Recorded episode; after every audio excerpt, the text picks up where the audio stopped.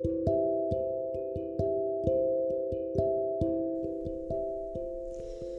ー、オードリーの「オールナイトニッポンで」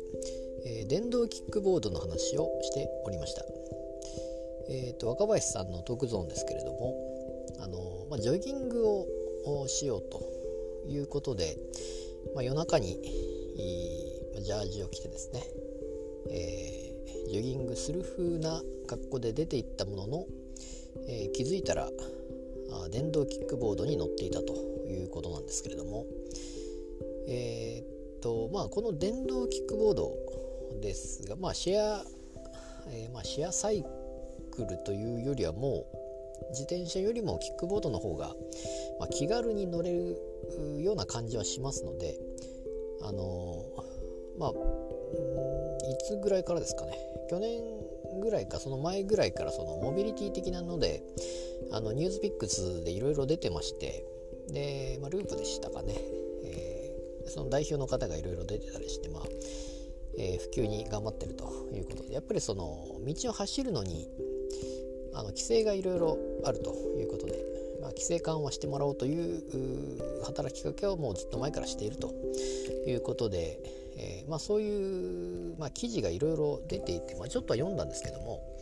えー、例えばま一般で買うとすると例えばヘルメットが必要だとかでじゃあシェア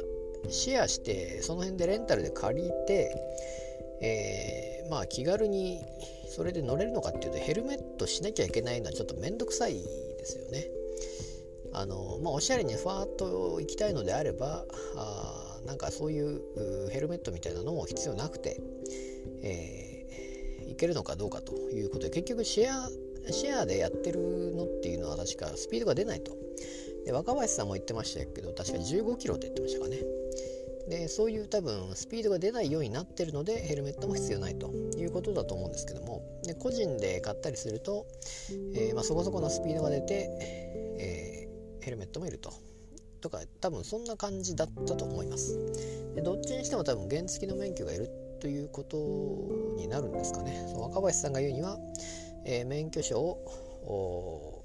写真に撮って、えー、アップすればそれでいいというような感じで、えー、言ってましたね。結局シェアサイクルでも免許はいるということなので、まあ、違いとしてはヘルメットがいらないっていうぐらいなんでしょうか簡単に言うと。でそういう記事を私はまあ見てましたのであのじゃあ実際東京で、えー、本当に流行ってるのかどうかっていうのを、まあ、何人かには聞いたことあるんですけども見たことないということを言ってまして実際じゃあ全然走ってないのかなというふうに私は思ってたんですけどもでそうこうしてるうちにこの若林さんの話が、えー、出て実際じゃあやってみようと。やっぱなりますから。うんまあその、えー、まあ、話には聞いていたけどもようやくこのラジオでも話すような他の、まあ、情報源というか、まあ、情報源は私は全然ないので、えー、ようやくラジオでもそういう話が出てきたなと思いまして、まあ、なかなか東京行く機会はないんですけども、ま、今度行ったらですね、えー、そういうのも乗ってみたいなと思っております。